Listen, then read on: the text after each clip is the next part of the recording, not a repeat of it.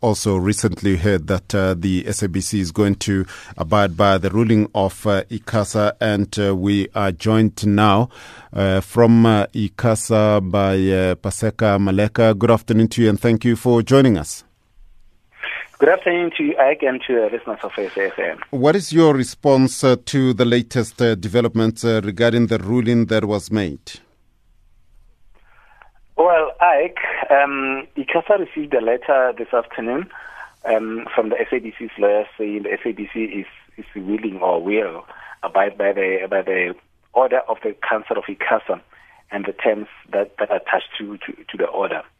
So really, for, for, for us, it shows that yes, indeed, what we have what we have always been saying that this is an order of council. It remains an order of council. It, it is not a recommendation as it was earlier reported in the media sometime last week. We have clarified that with the SABC, and probably it's for this reason that the SABC has come back to us to say now they will be abiding by the order. What caused that confusion? Well, I honestly, there's. Um, you know, there, there, there's a committee within which, which, has been established. It's a tribunal which has been established in terms of the ICASA Act. It's called the Complaints and Compliance Committee. Uh, in short, we just call it the Triple C. This Triple C actually um, investi- investigates and adjudicates on, on, on, complaints that are lodged with, with, with, them in terms of the um, maybe failure to comply with the license conditions and stuff like that. So what happens is that this this committee, is whenever they've done all their groundwork in terms of investigating a complaint, looking into the complaint, they they are required by law to to make a recommendation to ICASA Council, and then this recommendation goes to the council. The council then looks at it and the and the, and the possible sh- sanctions that have been recommended by the committee. Then the council then takes a decision to say this is what we are going to sanction a particular licensee. So that's why maybe this this issue came into being as a, as a confusion. But the, the decision of council is not a recommendation. It is a it, it, it becomes a ruling. It becomes an order to a licensee. So the ruling was issued by council and not by the Triple C. No, no, it was issued by the council, not by the Triple C. The Triple C only recommended a sanction to the council. Then the council looked into it, applied its mind, looked at it, just also also made sure that there was um, due, due due process followed and all those kind of things with all the records, and then took a decision to say this is what needs to be done. When were you informed of the SABC's decision um, with uh, to comply with uh, the order? We received a letter today uh, during the day from the SA, from the SABC's lawyers, and then that's yeah we, we received it today this afternoon. Mm-hmm. And uh, you have responded uh, probably. Obviously, we, we did not respond because I, what happened was that on Monday uh, because we received a letter on the 14th of, of July from the SABC to say they need clarity in terms of whether this is a, rule, uh, really a ruling or an um, or just a recommendation, and they were looking for a number of other things like the minute of council, for instance. So what happened was uh, on Monday the council then had a, had a brief meeting to discuss this matter, and they wrote back to the SABC to say this council resolution is an order to the SABC, and the council reiterated its position to say the SABC must withdraw its statement that was issued on the 26th of May. And and then said this must be done retrospectively. Subsequent to that, we received another letter from the SABC that was yesterday to say, now that we've, we've received the order, um, can it be now, can we now be given um, seven days until next, I mean, uh, yeah, next Monday on the 25th, to come back to you to consider the, the order itself. So what happened was that today we then received the letter to say now the SABC has considered the, the, the, order of council. Now it is willing to abide by the order.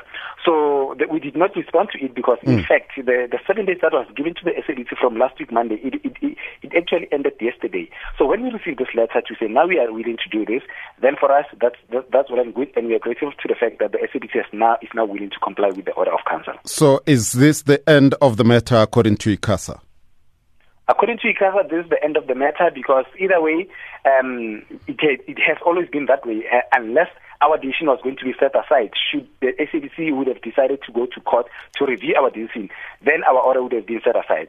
Now that it didn't even go to that extent, it still stands. ICASA spokesperson Paseka Maleka, thank you for joining us.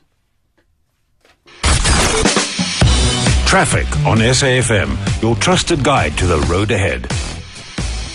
Uh, just under the Cape Town, very heavy uh, traffic this afternoon in the rain, trying to get out of the CBD, trying to get in as well. And you can tell it's so busy trying to get out when routes coming in from the Greenpoint and Sea Point side are jammed, as well as the elevated freeway going inbound. So uh, the whole CBD, sort of gardens area, uh, Greenpoint, just really snarled up. Uh, very heavy traffic. Looks like it's going to take a while to clear. And then big delays out through Salt River and Woodstock and down through Observatory. Uh, routes like Liesbeek Parkway, Albert Road, Voortrekker uh, Victoria Main, off Newmarket, all very slow. Even the N1 inbound is heavy from just after the N7 Goodwood exit all the way through to the M5. The M5 north from the Rondebosch exits going through to the Koeberg interchange is heavy. That's an unusual backlog as well. But uh, wherever you look, it is jam packed. And the uh, roadworks on the N1 inbound at uh, uh, Bellville have been lifted. There is quite a big backlog still to clear coming in from the Kraaifontein side. And you've had motorists sort of pouring off that route. So uh, routes like Frans Conradie and Old Paarl Road and Voortrekker between Parow